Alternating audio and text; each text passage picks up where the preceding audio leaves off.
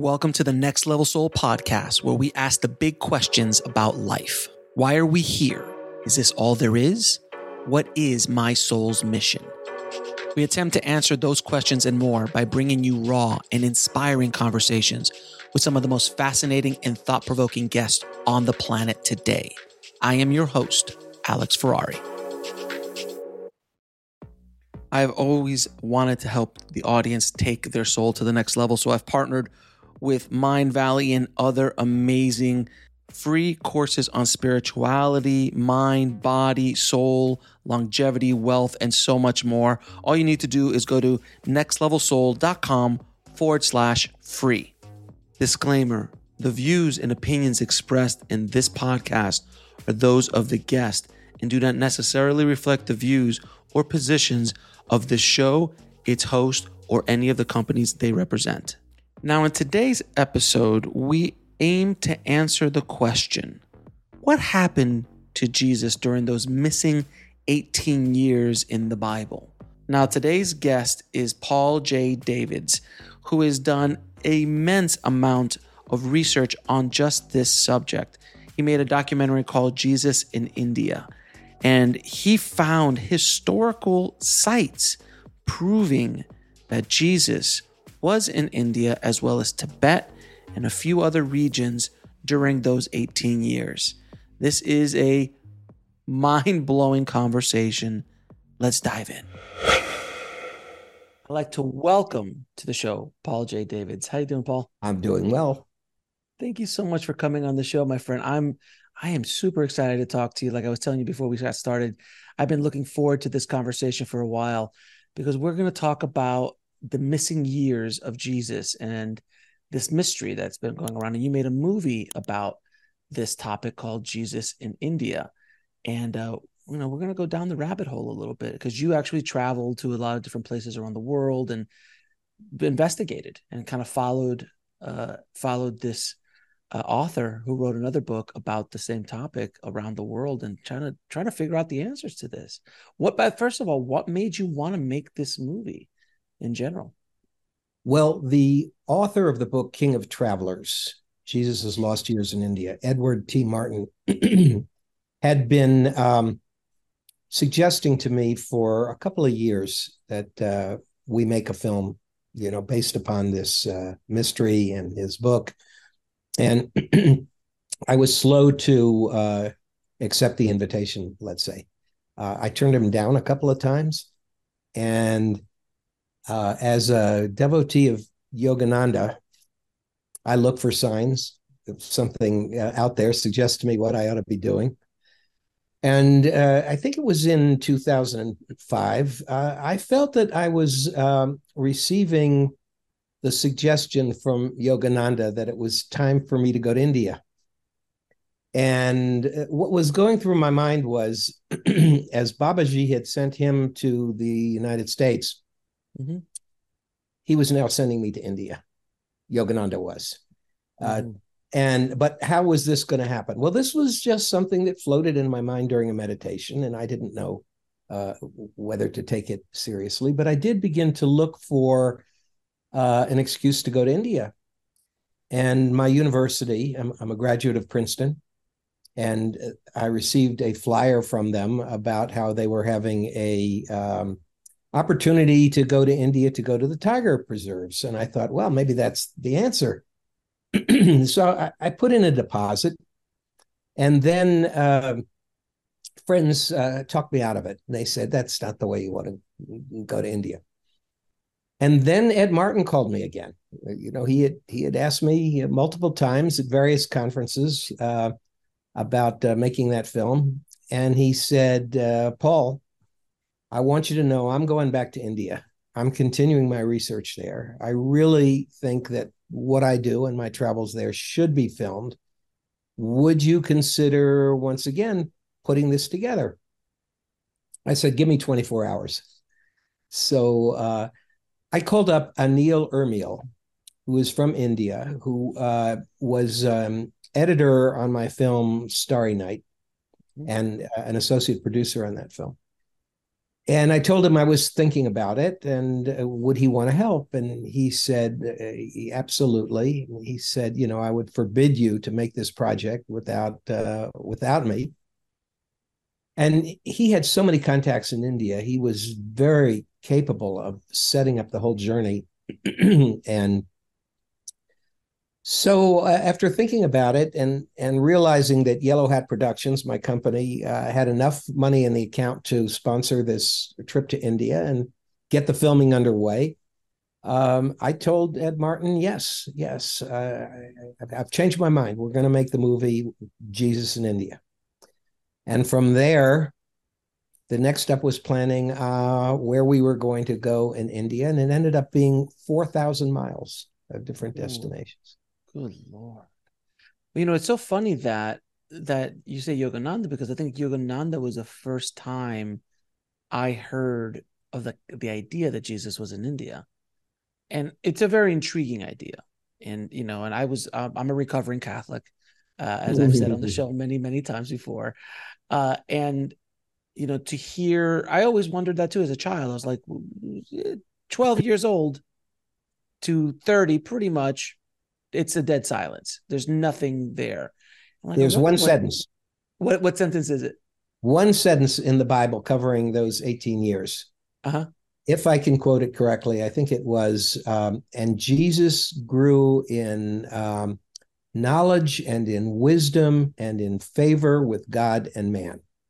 That covered well, 18 years. I mean, that's a that's almost as good as the Indians take the fort kind of like it's just like you know just one line but it's going to be three weeks of, sh- of filming in the script. So um it, it, encompassed a heck of a lot.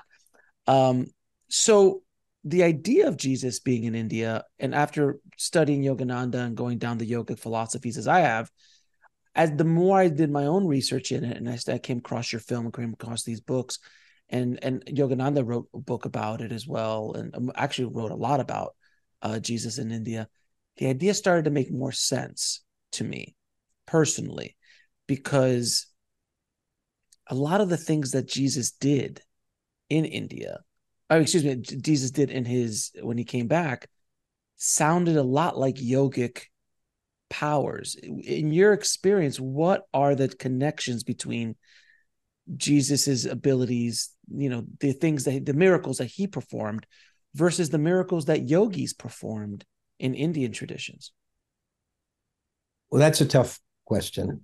Uh, that's a very, very tough question um, because you need to line up all the examples of uh, the yogic miracles. Uh, sure. Yogananda mentions a lot of them in his, in his book. but I, I'd like to take it from another tack and, and say mm-hmm. uh, that uh, Ed Martin had uh, spent his life researching this project really uh, for writing his book. He, he, he was a mountain climber. He was a teacher of English as a far as a second language, and he researched Jesus in India. He got into uh, trouble in his uh, fundamentalist church when he began asking questions about those missing uh, 18 years.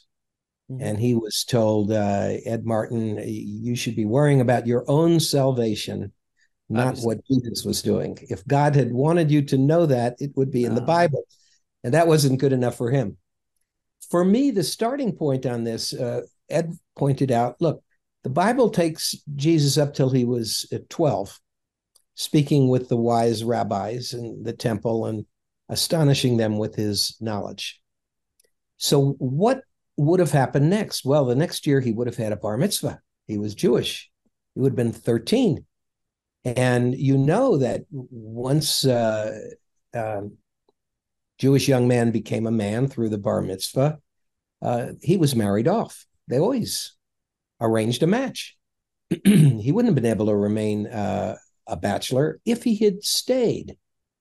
Mm. And then came the question about uh, the Silk Road between uh, India and um, and and Judea the story of the three wise men in the Bible and the fact that the gifts that were given um, was gold, incense, and myrrh. And Ed pointed out to me those three gifts are specific gifts given by rishis, holy men of India, uh, to holy personages. We'll be right back after a word from our sponsor. And now back to the show. So why why gold, incense, and myrrh unless those three kings or the three wise men were from India? There there was the trade route on um, the Silk Road, and so the the hypothesis was, uh, you know, did Jesus uh, return the visit by taking the Silk Road when he was about to reach 13, probably going with a caravan, and go to India and spend many, many years there. So, how to investigate this? Well, there were many ways. Of course, it's like a 2,000 year old cold case.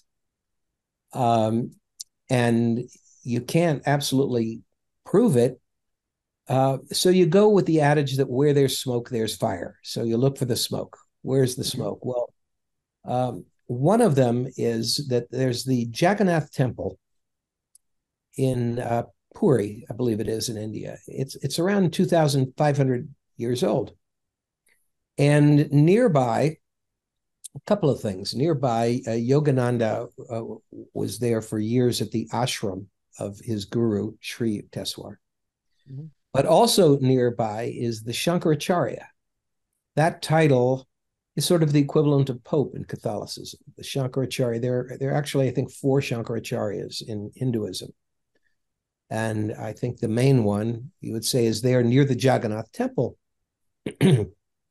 and we wanted to have an interview with him. And this is where, uh, if you want to interrupt for questions, Please no, please no. Continue. I'm I'm sitting here like around a fireplace. Please tell me.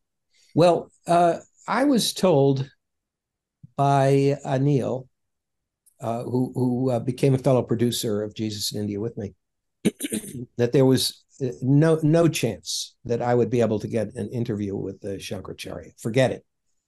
He said it's very very unlikely that Shankaracharya would even agree to see you and have your picture taken with him he said maybe maybe I could, uh, being uh, you know native of India.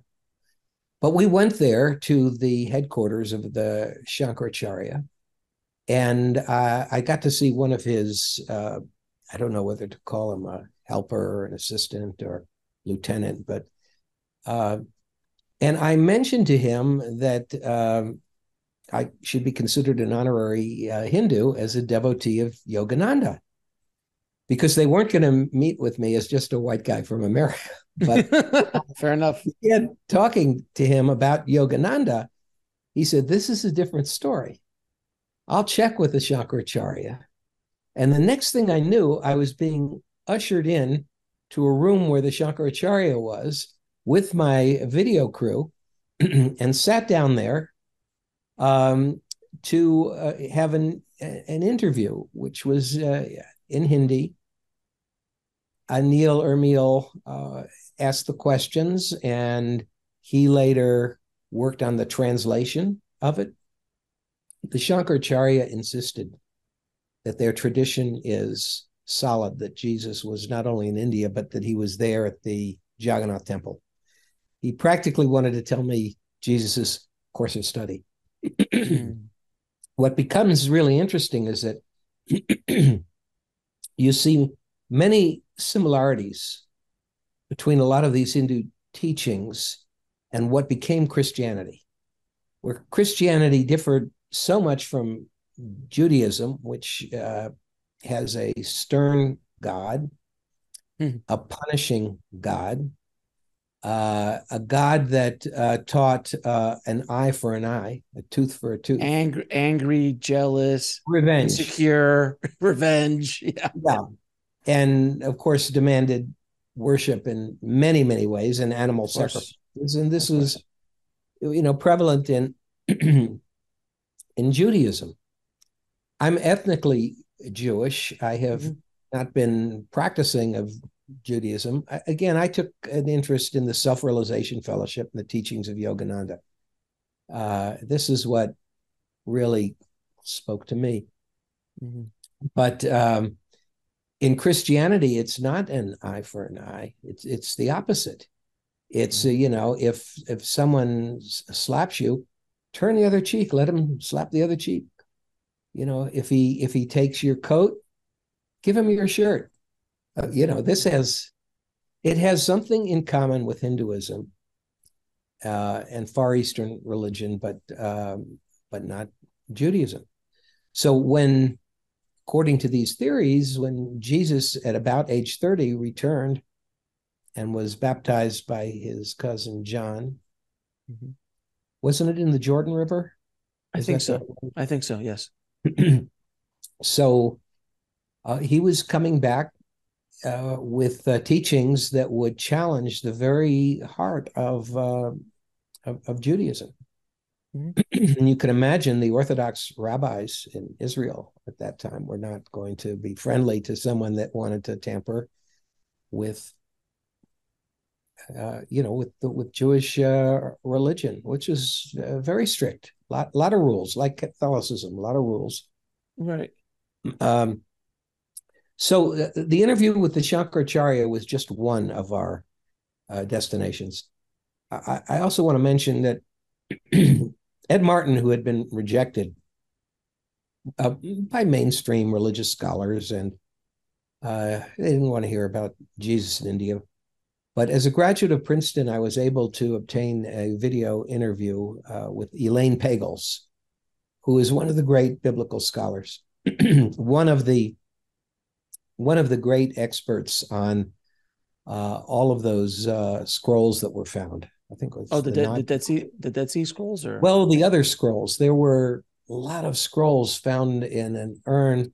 yes, you're uh, right. Yes. Nag Hammadi. I want to. Yeah. I don't. I think I know. it. Yeah, and they were they said a lot about Jesus as some lost teachings and things. Well, I mean, they, yeah, they talked about a teacher of wisdom.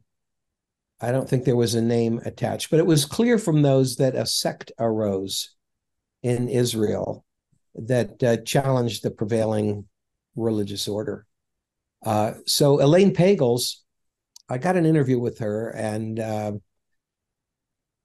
she personally didn't believe that Jesus was in India because she found the concept very difficult. That she called him a village rabbi Mhm.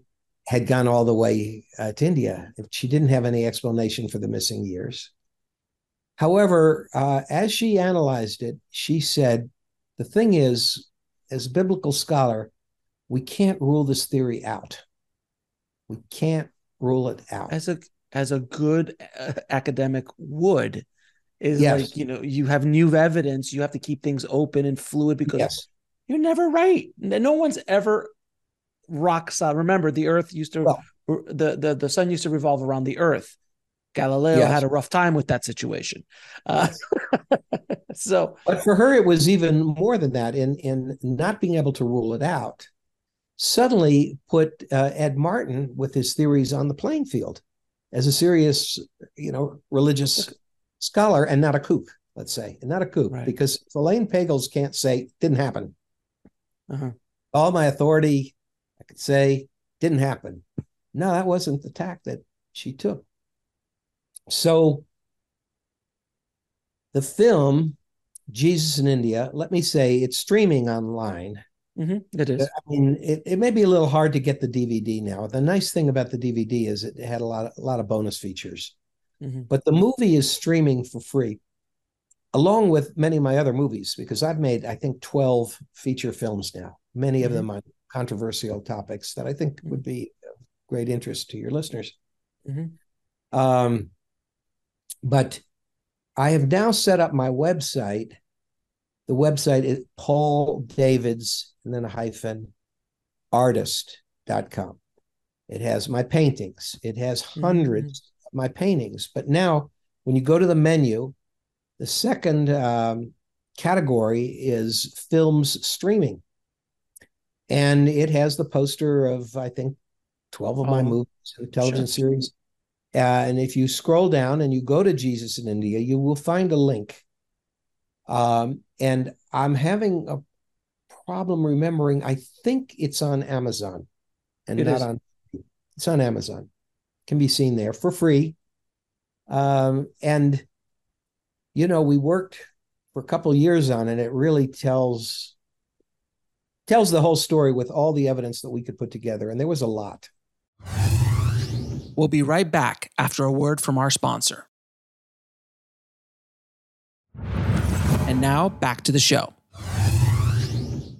So let me ask you: When Jesus was in India during those times, in your movie, you it, it was insinuated that he stepped on a couple of Hindu priests' toes, as well as a quote unquote troublemaker, because he was starting to cha- challenge the ideas of the caste system and the Yes. this the injustice within the Hindu traditions as well. Uh, yes, Is that it was suggested from our research that he may have needed to flee uh, where he was in India. True, truly trou- troublemaker. This Jesus kid. Yes, yes. and then uh, the story is that he went to the birthplace of the Buddha. Mm-hmm. I don't know, you know, maybe. Maybe, maybe not. Sure. It was really interesting about the missing scroll. You know, way up in Ladakh, which is, I don't know, like 14,000 feet elevation up in the Himalayas. Um, there is um, a Buddhist uh, monastery, Hemis Monastery. And I think going back almost 100 years now, we can say it's been reported by many travelers that they had a an ancient document that spoke of Jesus's travels to India. Hmm. And there were about four or five well-known explorers who saw this when they were at Hemis through the decades. And it was uh, translated. You can find the the document and it it begins after uh, the crucifixion. Do I have that right? Well, I know it's sort of a flashback from uh, after the crucifixion. Deals with his travels as uh, as a young man in India, um, and the the whole story is mapped out there about taking the trade routes Mm-hmm. and who he met with and how Christianity evolved from his travels and his exposure to Hinduism and Buddhism. We, of course, really wanted to see that manuscript confirm that it really existed. Um, one of the people, see, this is where I don't have all the names to the tip of my. Uh, That's fine. That's fine. There, there was the, uh, uh, the the Russian explorer oh, Nicholas. Nicholas. Yeah, something or other. Yeah, I forgot his last name, but yes. Uh, I think he was the first. He was up there and he he he broke a leg while he was there, and had to spend weeks recovering there. He was shown the document, and then there was the great Russian painter. Again, uh, the name begins with Nicholas, and I Mhm. apologize to your listeners. That's fine. That's fine. Right at the tip of my tongue. Um, but uh, he claimed to have seen the document also and confirmed that it was there, and and a couple of other needed noted people did as well. Well, when we went there, um, we were shown the area where the document would be if it was there, without them confirming it was there. Said these are our ancient uh, documents, and they're locked here. They're locked. You can't uh, see any of them. And I looked at the uh, the cupboards, the shelves, and Mhm. and you know the doors with just glass, and there were no locks on those doors. What there was was, was a strip of yarn, just tied closed. Anybody could have taken a scissors in it, and no, no, no, no, no, yeah, because the uh, head of the monastery had left years ago with instructions that nobody was to open. Uh, And there you go. and and they said until he returns well believe me with uh, the problems in tibet and the chinese communists they didn't even know if he was still alive you know was he ever going to return well we had an interview with one of the monks there who said, uh, "Listen, he's he's heard the story, you know, many times through the years." And he said one of the problems were uh, if we were to confirm this, this ancient document, um, Christianity would be very upset. You know, the Pope would not like that. He made it clear that there was pressure on them. You know, at some point, something was exerted on them that they were not to reveal uh, this document anymore. Uh, Politics. Politics, if you will.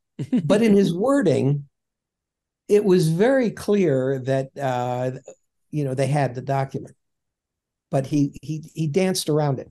How he was talking about it. It's interesting. It's really interesting because I mean, I I just recently came back from a, a trip to the Vatican, uh, and I, yes. I was over there. So I know you've been there as well, and and walking around the Vatican and going through the museum and going through St. Peter's Basilica, and you, at least for me, I just looked around. I'm like, my God, this has nothing to do with Jesus. this has absolutely nothing to do with his, his teachings. this is all about the power of maintaining power, maintaining control, and the and the one thing I did notice is, and I don't know if you went through. I'm sure you went through the, the museum as well. The embarrassments of riches. Yes. That, that, that the embarrassment. By the way, can I interrupt to say I just remembered Nicholas Notovitch was the there name it of is. there it is. Yeah, there it is. There it is. The first Russian. I um, still um, haven't got the name of the uh, of the painter. It'll come to you. It'll come to you. But as I'm but, going through, but as I'm going through that museum, I'm just going, my God, this is just how much did they like pillage over the centuries? Because they, they had things from all sorts of cultures. I'm like, how the heck did they get this? How did they hell get that? And then like, oh, there's Raphael's frescoes, and oh, there's you know, oh, Michelangelo did this on the weekend, and like it's so much. And I'm like, that's only what they show. So then let's not even talk about the archives and what lives in the library underneath the the Vatican. How much knowledge have they taken over the years and possibly suppressed? Who knows? Well, there's a lot of claims that they have documents uh, proving that Jesus was, of course. but it doesn't go with the official story. Mm-hmm. So uh, it's not well, going to be. I, I want to say I, I was at the Vatican and I had an interview with Monsignor Corrado Balducci. Yes. Who was the lead exorcist for John Paul II. Uh-huh. And um, actually, I didn't get to interview him there. Where I got to interview him he had come to a UFO conference in Italy. Amazingly, Monsignor Corrado Balducci was Vatican spokesman to say, yes, there are aliens. Yes, there are visitors from space. It's true. These are not angels. They're not demons. They're devils. They're not devils. Um, God created a lot of real estate would God have wasted all that real estate with all the other planets and stars? And he said, We should accept this. We should greet them. We may have a role in converting them. obviously, obviously, you have to convert them. But he would say, you know, that they're real. Well, interesting. The lady that had um, invited me to the conference, Paula Harris, she's Italian. Harris is her married name. She um, I said to her, you know, I'm making this film, Jesus in India. I, I do you think I could get an interview with Corrado Balducci about Jesus in India? And she said, Oh my God, absolutely not. Don't, don't go there, Paul. She said, Don't you dare bring it up with him. He'll never talk to you again. He never, never talk to me again. He doesn't want to hear about that, you know, because he he thinks it's just nonsense. So I said, but would he let me have an interview with him about UFOs? And she said, of course, go, go have an interview with him about UFOs. He won't object to that. So being very clever. Obviously, I could see where this is going. yeah. I had the interview with him about UFOs and I, and I said, you know, um, you know, Monsignor, um, while I was uh, doing research about UFOs in India, I heard from some people in India a very strange story that uh, I didn't know what to do with. And I just wonder if you had ever heard of it, because I, I see there are people in India that believe that Jesus was there in India. Did you ever hear anything about that? Well, that opened up the door, and he did begin talking about it. And he absolutely insisted it never happened. He said Uh, the whole story of Jesus is contained in Matthew, Mark, Luke, and John Of course. and Acts. Um, and uh, I when when I asked him, you know, but what about the missing 18 years, you know, that they that are not covered? What what what missing 18 years? I've never heard of this. I never heard of this. No, the whole story, it's there. We'll be right back after a word from our sponsor. And now back to the show. And then I had a translator there that asked him again, but Monsignor, no, no, no, they it jumps in the Bible from age 12 to, and he he just uh, played dumb and just said, no, I, I this I've never heard of. No, no, no, this. And then he said this Jesus in India story. He said it's falsa, falsa, falsa. I which saw I it. Yeah. You say it in Italian. And when I put the film together, I had the interview with uh, the Shankaracharya, who say absolutely it's true. We know it's true. Yeah. was- You, very temple. it. and then we have uh, cutting back and forth with Monsignor saying false, false, false.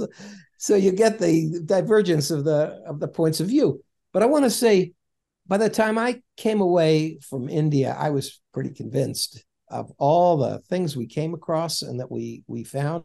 And not only that, the other part of the story, the if you will, the dangerous part of the story, as far as Orthodox Christianity is concerned, is the theory, uh, the conjecture that uh, Jesus survived the crucifixion. Mm. That wasn't the end of his physical life in the human body. Before we And- before we go before we go down that road, I just want to dive a little bit back in a little bit to because I'm definitely want to ask you about that as Yeah. well. Going back into uh, his time in India, I'm gonna play devil's advocate, no pun intended.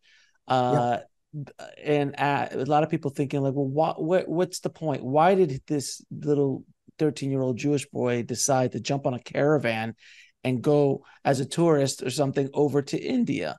So what is the purpose of it? I mean, I I I kind of know the answer because I've studied Yogananda. But what did Yogananda have to say about that? What did you in your travels? What did he have to say about that? See, I'm not sure. I, I remember what I, I I know that Yogananda emphasized the return visit of the three wise men, Mhm. uh, and I don't know whether they the claim was that they Oh, were so- actually back and, they, and that he went with them. I don't know. I don't know. Got it. Well, I mean, if you look at, but but I do at- think if they were getting ready to marry him off, he's he like, left I got he left. well, town. this- He didn't want that. so so because it and again from looking at it from the eyes of a spiritual master in the yogic philosophies and the yogic traditions and the hindu traditions those kind of things like oh you have a mission in this life uh, you need to be trained here's your master you need to be trained in this this and this because this is the this is what you came here and it's kind of revealed to them just like it was for yogananda just like it was for yukteswar lahiri mahashai babaji and this lineage that we're talking about and that that one just very small lineage very powerful but small lineage and there's so many lineages of yogic um of yogis uh and and masters who eventually become ascended masters. But that again because of that knowledge that i had when i heard the story of like oh yeah the the the, the three kings or the three wise men came back. Hey it's time for your training. Let's go. And they take them to india. And then i heard and i don't know about you I heard he went to Egypt as well, and he went to Nepal and the Tibet in the Tibetan Himalayas as well. Have you heard anything about that? Not Egypt, just Egypt as a child. It's in the No. Bible. But uh, Nepal, uh, Tibet, uh, there's a very interesting ancient painting showing Jesus in Tibet Mhm. with, um, I mean, it was clearly in Tibet. It's, of course, I don't know that it was thousands of years old. It could have been hundreds of years. It had just been based upon, um, you know, the legends.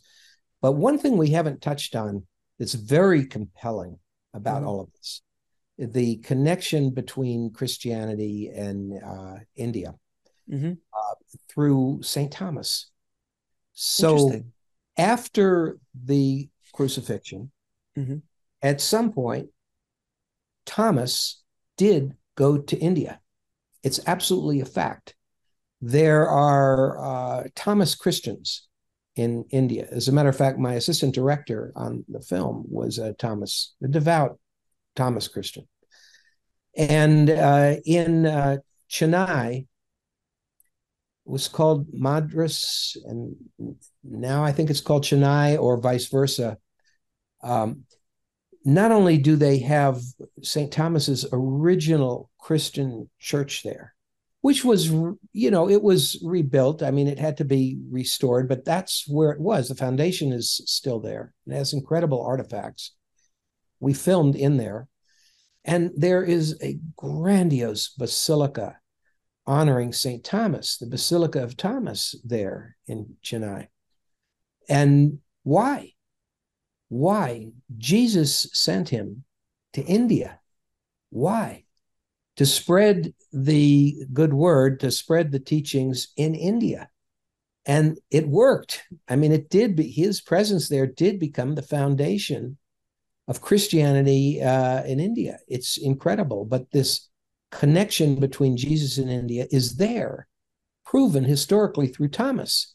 And the Catholic Church acknowledges this because John Paul II went to the Basilica of St. Thomas in India to honor Thomas.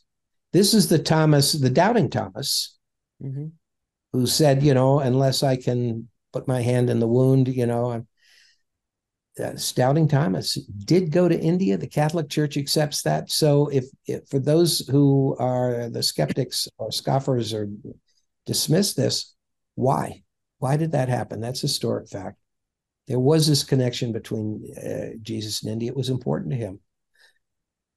It's also, um, well, that gets us to that second part of the story you didn't want to get to yet. Go for it. No, let's get there now. All right. And l- let me just say that uh, it's let's bifurcate the story. It's two different theories. The one is the theory between the ages of 18 and 30. Mm-hmm. And the, there's a lot of where there's fire, there's smoke. There's a lot of smoke for that. You see it in the movie. Uh, the other is the claim that um, that Jesus didn't die on the cross mm-hmm. that he was taken down, uh, that he was still alive. They had to take him down because by the end of the day, it was Sabbath. They weren't going to have uh, them up there on on the cross at that point. But he was on the cross. They say what five or six hours, and usually it took people who were crucified a lot longer than that uh, to die. Um, and then the the the lance piercing his side was that the blood and water came out well if he was deceased the heart wouldn't be pumping to pump the fluids out of a wound you have a question there um, so um, the thought is of some people that when jesus appeared afterwards to the disciples it was really uh, him the one who had been crucified. And when he said to Thomas, Feel my wound, put your hand in. This is where I was pierced. That was uh, that was Jesus in the body, they say, according to this theory. It was also described that he not only he ate with the disciples. I mean, why why would a discarnate spirit who had come to appear before his disciples mm-hmm. uh, need to eat? It's not mm-hmm. consistent. It's only appropriate for a physical body. And then he walked ahead of them to, was it Galilee? Um, and then that's a very human thing to do. It doesn't sound like a spirit the way it's described in the New Testament at that point. And there came uh, the feeling that he had to get out of town mm-hmm. because if he was supposed to have been executed and they didn't finish it, uh, he didn't want to be found there. So the, the theory was that he, with his mother Mary, departed to go back to India. And there's there's a twist in this that became the very basis for why author Ed Martin spent so many years of his life even investigating this. He was in the Peace Corps in Afghanistan before the wars, before Russia came in and had the war, before the United States. Before that, He was a, Peace Corps worker in Afghanistan, and he said one day he um, he liked to drink beer, and he went into wherever you could get a beer there. I guess it was must have been an American embassy because the alcohol may have been forbidden otherwise. And there was a beer there that he'd never seen before called Murree beer. And it was spelled M U R R E E, I think. And he said, I've never heard of this. What beer is this? And the Afghani uh, serving him said, Well, that that is from Mother Mary. That is from Mother Mary um, because she died in the town in Pakistan that we call Murree. He said, What? You know, there is a tomb for her there. There is a grave for there, sir. What? How is this possible? Oh, yes, yes. When she was coming back to India with Jesus, she died en route in Pakistan, and they named the town Murree. That's why we have Murree wow. beer. We'll be right back after a word from our sponsor. And now back to the show. The first time Ed heard this story, and you got to realize Ed was very much a fundamentalist. I mean, he was raised that way. He went to church three times a week. For him, his life was about Jesus and understanding Jesus' life. When he heard this, it just put his head into a spin. Um, and and and he thought, what they're claiming Jesus was in India. So that began his quest. And then another researcher who passed away recently, and I'm again sorry I've forgotten her name, but she wrote a book about uh, uh, Jesus in Kashmir.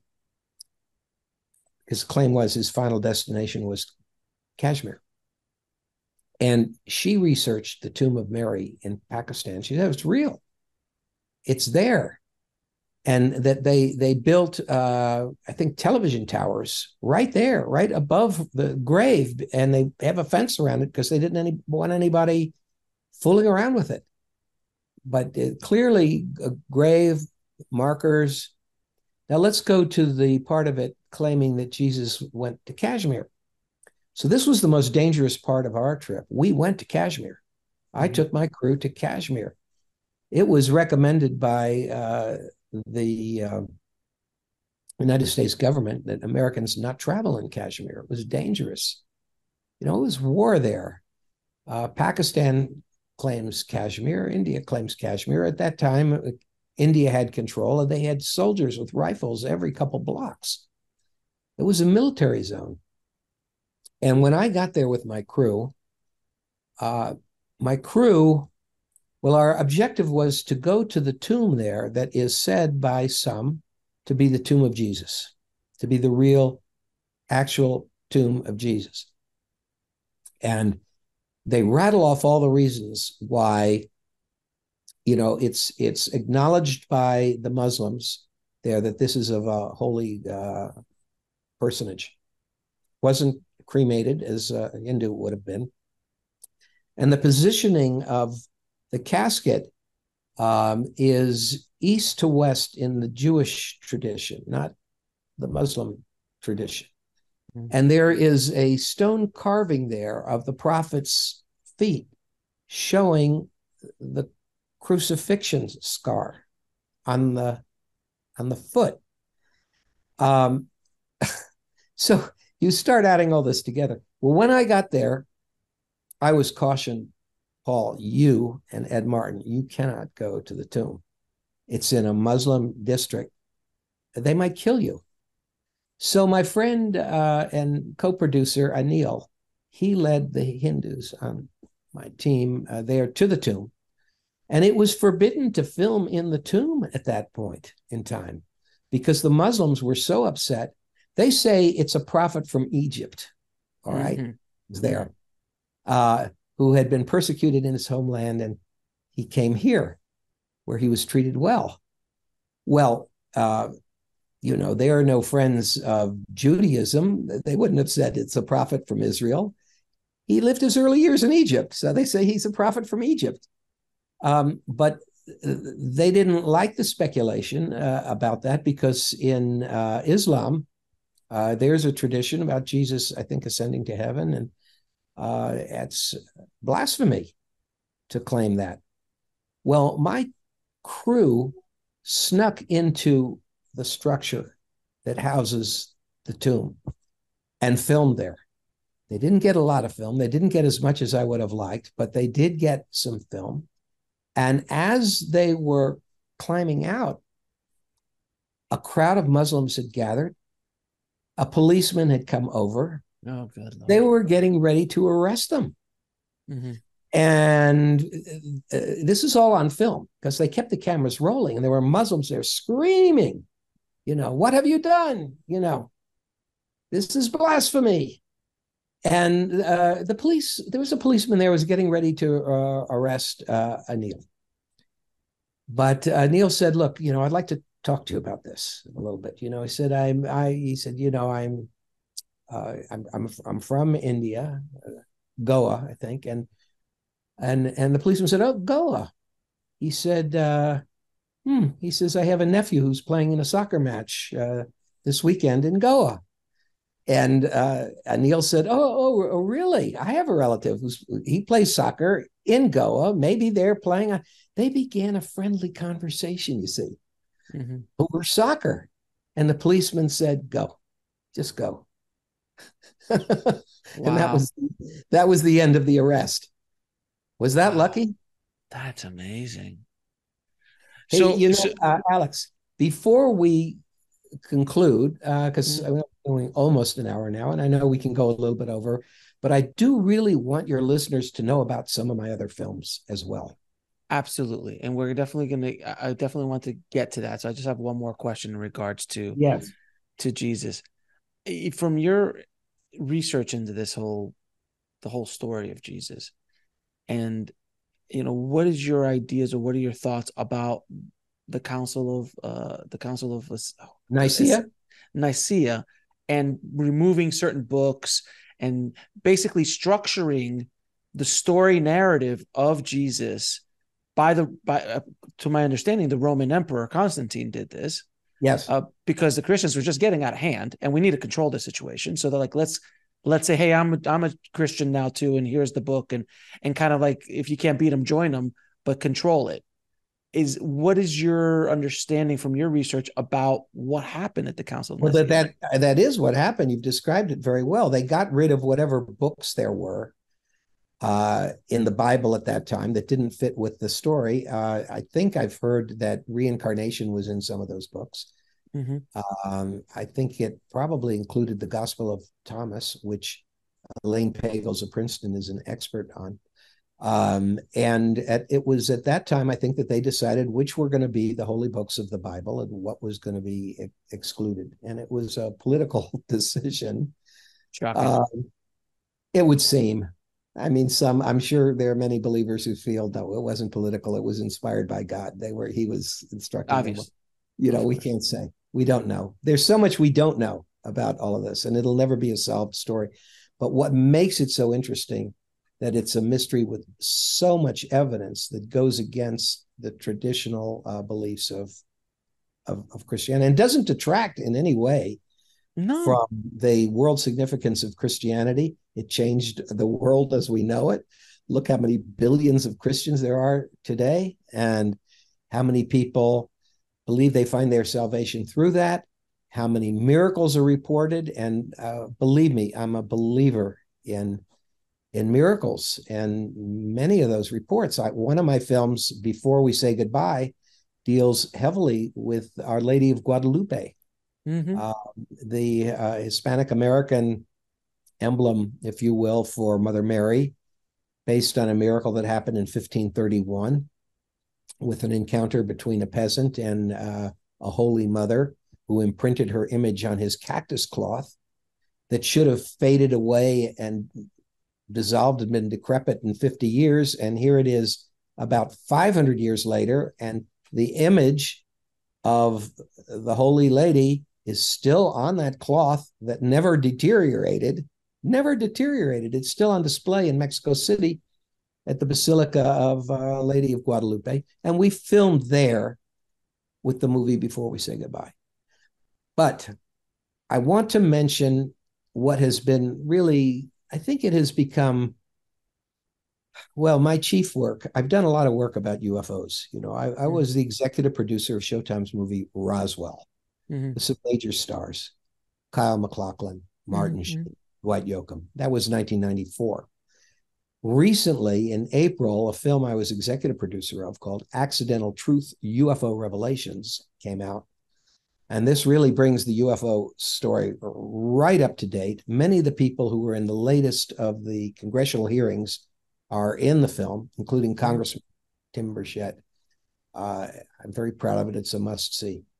But apart from the interest in UFOs and special effects, my film, The Sci Fi Boys, We'll be right back after a word from our sponsor. And now back to the show. um, I have made three films that all have the title The Life After Death Project. Mhm. The Life After Death Project One, The Life After Death Project Two, Personal Encounters, The Life After Death Project Three, Seance Encounters. And again, if you go to my website, I'll say it again, pauldavids-artist.com, and you go to the menu and then click on films streaming, you find access to all of my films Mhm. including these three about life after death. This became of absolute supreme importance to me in 2009. This whole question about oh, can we prove that there's life after death? And is spirit communication in some cases real between someone who's deceased and a loved one who's still alive? And strange, strange things began happening in my life after my great mentor in film uh, passed away, Forrest J. Ackerman. Um, he was an atheist. He didn't believe in life after death. He was also a futurist, though. He invented the term sci fi. He was very, very interested in um, science fiction and how it projects the future that we might have. Uh, he said to me, you know, Paul, uh, he was about 92 at this point. He said, um, you know, I don't think there's any life after death. I think it's like, you know, an old computer, you know, when the motherboard goes, you know, throw it away. That's the end of it. He said, you know, but just in case it turns out that I'm wrong, he says, if I wake up after I die to some great science fiction convention in the sky, he said, you know, maybe I'll drop you a line. I'll try, if I could, I'd drop you a line He said I'd, uh, I'd, I'd, I'd try. He said, don't count on it. For God's sake, for oh, God's sake, no, he wouldn't say that. He didn't believe in God either. At that point, he didn't. I think he's changed his mind now that he's passed away. But what happened was, see, he was an editor, an editor. So what does it mean to drop someone a line? In my case, it happened with a piece of text, with a, a document I printed out of the computer. I went out, the ink had been drying for a couple hours. I knew the ink was dry. I was alone in the house when I came back. Uh, I picked up the document. It was normal and ordinary. I was out of the room for five minutes. And when I came back, the document had been strategically targeted, physically changed. Mm. Four words had now been blacked out by some kind of ink or something that was still moist. Mm. It hadn't, there was no moisture when I left the room. And it was so neatly done. It was clear those four words had been chosen. I was alone in the house. What do you get from that? I get a ghost. I was scared. I was scared, really, uh, at first, because I wasn't thinking, uh, you know, about Forry, uh, Forrest J. Ackerman. We called him Forry, and that this could be the line he said he was going to drop me. Well, if you see the movie, The Life After Death Project One, you'll see what happened in my life because of that blackout of those four words hmm that went to the head of the chemistry department uh, in um, uh, Purdue University, hmm um, Jay Siegel, who's now deceased. And then uh, the document went to the College of New Jersey to a chemist there. I had scientists working on this for years who came away. Not only did weird things related to Forry start happening in their lives, just from investigating this. But they're on record as saying science can't explain this. And you'll see it in the Life After Death Project One. Also involves a fabulous uh, scientist, Dr. Gary Schwartz, University of Arizona, Tucson, written many books. He has studied mediums for about 15 years, separating uh, the wannabes from the ones that really do have a gift. And we filmed a couple of those who have a gift in Life After Death Project One, and you will see Mm-hmm. It's absolutely extraordinary what they're bringing across from uh, mm-hmm. Forrest J. Ackerman, who died at the age of 92. I was his friend for most of my life. I met him when I was 13 years old. I won a contest in his magazine. I was a teenage filmmaker. And mm-hmm. when I got to Hollywood, studying at the American Film Institute Center for Advanced Film Studies, I spent a lot of time with Forry, whose house was a great museum. So I'm I'm telling your listeners, you can see that, that for free. It, it's a must if you want to see an extraordinary array of evidence that personality, life. Survives mm-hmm. the end of the body. Mm-hmm. That wherever it is, whatever form it takes, can reach out and still communicate with us. It's real. Most of my life, I never would have believed in it, you know, but it, it happened to me. Then there's the Life After Death Project 2, Personal Encounters, in which I have talked to around 20 different people from all walks of life. Um, you know, librarians, archaeologists, nurses, doctors, people who can confirm that uh, they've had contact from mm-hmm. deceased friends and loved ones. It's real. By the time you've seen number two, this incredible wealth of evidence. And then number three is a Life After Death Project 3 uh, seance encounters. The others are on Amazon. This one is on Tubi. And seance encounters, we were actually given permission to film a seance and do research, paranormal research at the home of the late Forrest J. Ackerman, the home that he had owned. We were there with a team of scientists for four days and three nights and that was all filmed live. That's what you'll see in number three. So, nice. I encourage your encourage your uh, listeners, your those who are watching, to explore that. I want to mention just uh, one or two others of the projects. I have a project that's done completely in fun. Um, it's uh, maybe sort of a cross between Monty Python and Weird Al mm-hmm. but it's called Professor Hack Hard Drive Hacks the Universe. That's on Tubi. You go to my website, you can have a link to it on the Tubi channel. And this is me having fun where I my father was a professor at Georgetown University. Mm-hmm. And I created the character of a funny professor. I called Professor Hack Hard Drive, who uh, speaks in rhyme about all kinds of controversial things about the crazy modern world that we live in today. You know, so that subjects, tattoos is one of the subjects, WikiLeaks, uh, airport security, marriage and divorce. It's uh, it's well worth uh, seeing when you have the time. And since it's 19 separate skits, each one about four or five minutes, particularly the one on tattoos and one on the Big Bang, those are early in the movie. Uh, it's called Professor Hack Hard Drive hacks the universe. Well, so I appreciate that. I appreciate that. We will definitely I'll put a link to all of the stuff in the show notes to make sure people can go check out your other work. Uh, now I'm going to ask you a few questions to ask all my guests. Yes. Um, what is your definition of living a fulfilled life? Well, I think I've lived a fulfilled life because uh, I've felt driven to create um, projects that would open people's minds to things that they may have just outright rejected or never considered, but things that I think have merit and are probably real.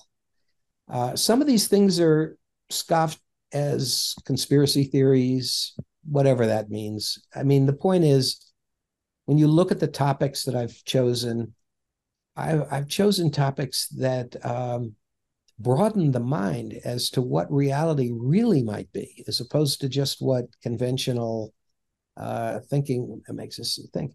The other aspect is not just this opening of the minds through the topics, but uh, painting.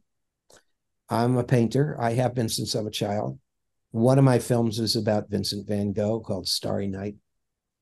And I've painted now hundreds of paintings. I just, uh, I, I, I know I've always had a gift for it, but it's, um, you talk about what's a fulfilled life, it's been very fulfilling to me to leave these artworks of beauty, um, which will be, uh, you know, one of my uh, legacies. We'll be right back after a word from our sponsor.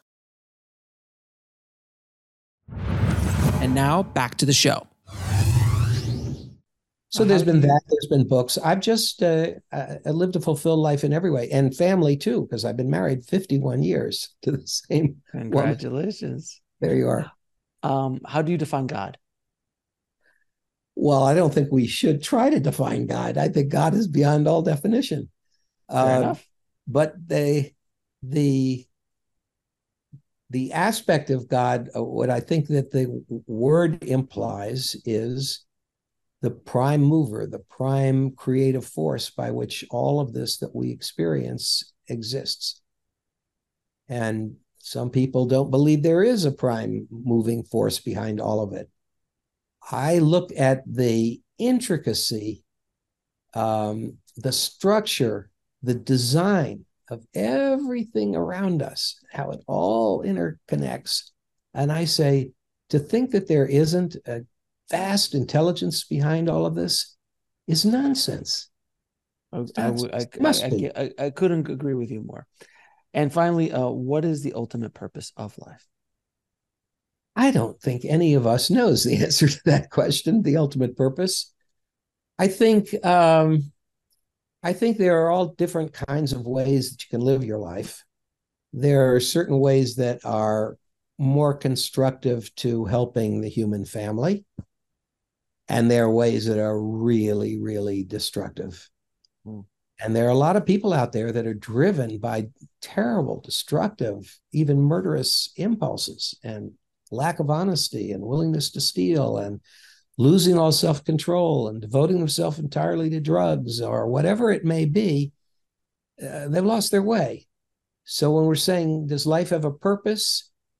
If it has a purpose it's not any of that you know, it's it's to uh, it's to try to live life in uh, a way that we can fully appreciate the extraordinary mystery of creation. That's what it is for me. And last question: Do you think that any of any time in the future will people accept this idea of Jesus in India? will the mainstream eventually check 100 years 200 500 from now well you know i hate to be a pessimist but the fact is since we can't prove jesus in india without documents that are a couple thousand years old in our hands to be examined i mean we're having enough trouble proving the shroud of turin right mm-hmm, mm-hmm. there's a lot of things about the shroud of turin that would make you think this must be the burial shroud of jesus and then they come up with a, a carbon dating that contradicts it. Well, there are people that are challenging the whole nature of the way that carbon dating was done and still in, insist there's no agreement.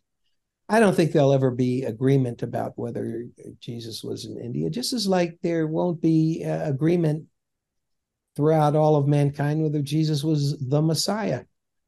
But some people will accept it, and it's wonderful to contemplate. But maybe it's more important to contemplate uh, Jesus's words and the message of his life that we know about already, and that this about the India origins of some of Christianity, it's a sidebar. You know, it's a historical curiosity. But what Christianity is trying to say is look at Jesus's life as we know it, look at what he taught. Don't go away from what he taught. It's a value to everyone, regardless of what your native religion is. I think that's important, you know, because I, I, was not raised a Christian, and uh, but uh, there you go. Paul, it has been a pleasure, sir, talking to you. Thank you so much for not only having this conversation, but the work you've done to enlighten the world. So I appreciate you, my friend. Thank you again. Thank you for having me.